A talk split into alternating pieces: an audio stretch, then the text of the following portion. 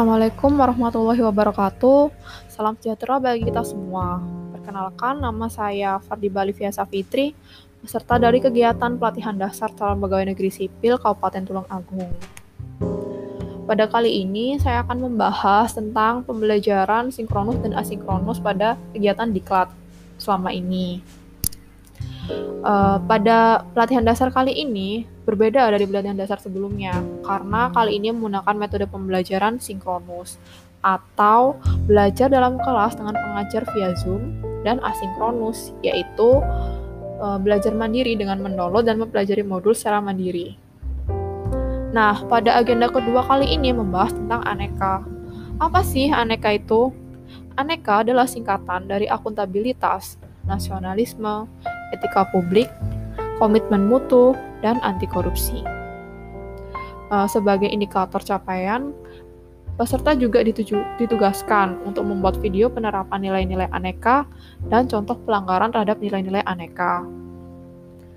Uh, nilai-nilai aneka yang pertama akuntabilitas.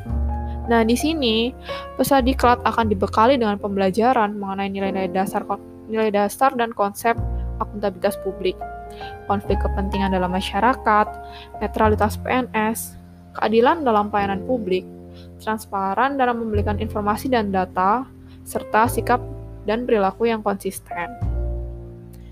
Yang kedua tentang nasionalisme. Nasionalisme sangat penting dimiliki oleh setiap ASN. Bahkan e, kalau bisa tidak hanya sekedar wawasan saja, tapi juga kemampuan untuk mengaktualisasikan nasionalisme tersebut dalam menjalankan tugas dan fungsinya. Dan diharapkan dengan rasa nasionalisme yang kuat, maka setiap ASN memiliki orientasi berpikir untuk mementingkan kepentingan publik, bangsa, dan negara. Lalu etika publik. Pada mata diklat etika publik, eh, memfasilitasi untuk pembentukan nilai-nilai dasar etika publik uh, dan itu diharapkan peserta dapat mengimplementasikan nilai-nilai tersebut dalam menjalankan tugasnya. Uh, komitmen mutu. Penyelenggaraan pemerintahan yang baik dan bersih sudah menjadi keniscayaan di era reformasi saat ini. Namun, berbagai upaya telah dilakukan untuk mewujudkan hal tersebut. Namun, pada faktanya, masih banyak implementasi yang belum sesuai harapan Nah, hal ini tuh ditandai dengan banyaknya keluhan masyarakat atas buruknya layanan aparatur pemerintahan. Nah, maka dari itu, peserta diklat bisa diharapkan bisa menanamkan nilai komitmen mutu dalam bekerja dan melayani masyarakat. Yang terakhir, anti korupsi.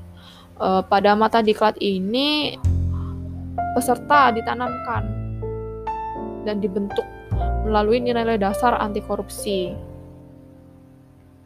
Maka dari itu, Peserta juga diharapkan mampu mengaktualisasikan nilai-nilai dasar tersebut dalam memimpin, mengelola, dan melaksanakan tugas jabatannya. Eh, sekian dari saya. Wassalamualaikum warahmatullahi wabarakatuh.